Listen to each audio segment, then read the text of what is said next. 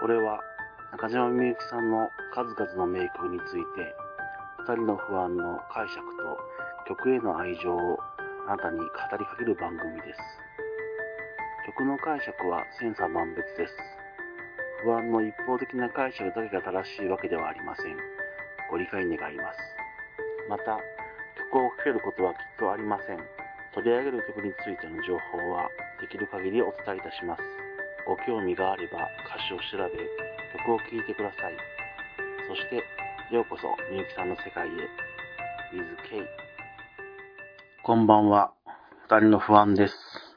今回取り上げるのは、1979年アルバム、親愛なるものへに収録されております、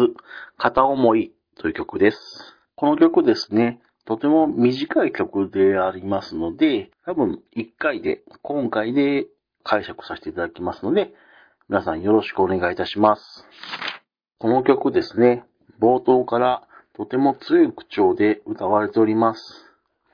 相手のことをお前呼ばわりしており、激しい感情が見受けられます。ちょっと優しくされただけで、夢を見て好意を持たれるということがとても嫌、迷惑だとかやめてくれというような感情です。言葉もですね、強く目を覚ませとか手を離せなど命令系の言葉ですね。早くどっか行ってくれという、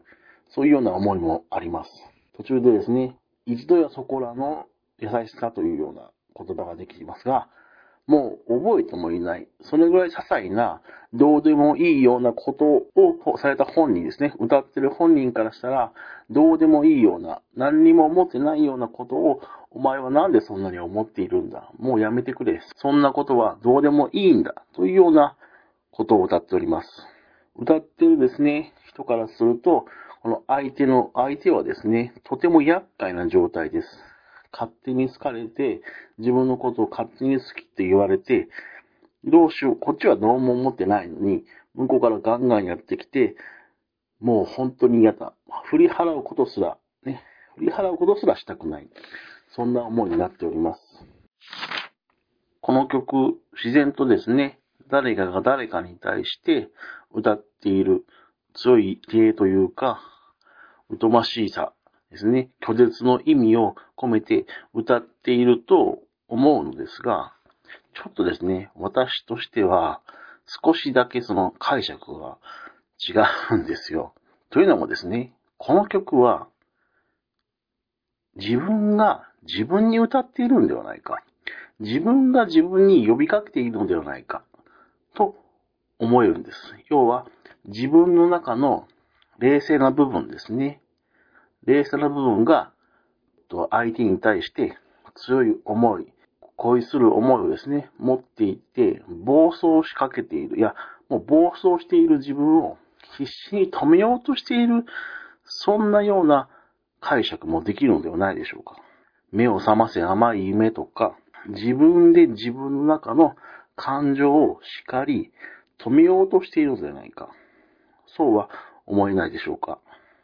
冷静な部分は、これ以上自分が相手にどんだけアプローチをしようが、何をしようが、もうどうしようもないということは十分わかっている。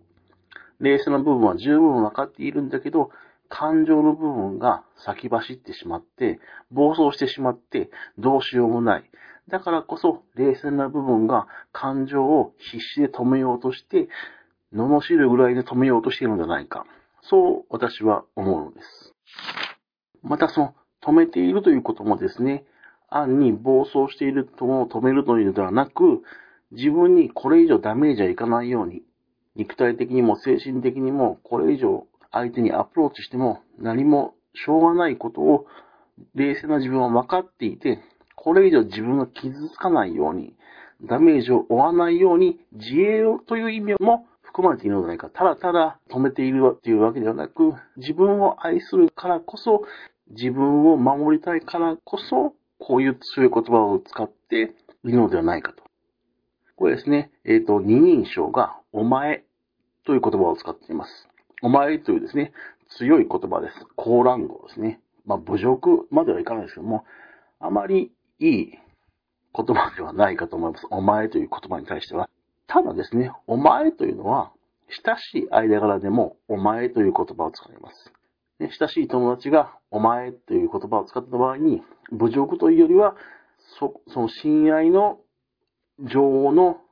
強い形としてのお前という表現を使います。と考えるとですね、この場合のお前を使うパターンとしては、前者の場合は自分とは違う人から自分に対して強い感情でのお前。そして後者の場合は自分が自分自身に対するお前。自分が自分自身に対する呼びかけとしてのお前。冷静な自分から暴走している自分に対してのお前。というような表現も両方とも自然な考えではないでしょうか。だからこそ私は前者というよりも後者。自分が自分に対して必死で止めているという風にこの曲を解釈しているのです。私も今回初めてですね、この曲の解釈を言語化したのですが、最初に聞いた時からなんとなく、この曲は自分が自分に対して歌っているんじゃないかなと、もう思っておりました。もう初めて聞いたのが多分高校時代なので、もう20年、24、5年前かな？になるんですが、その時はなん、なんでそう思ったのかもわからなかったです。が、今なんとなくこう自分の中でどうにか言語化して、こういう感じなのかなと思った次第であります。まあ冒頭でも言っておりますが、曲の解釈は人それぞれなので、これが完全に正しいのかと言われればそうではないのですが、こういう考えもあるよという、よかったら皆さんも、この片思い曲ですね、ぜひとも聴いていただきたいと思います。それでは、このように不安だけ WithK、今回は以上となります。二人の不安でした。それではまた。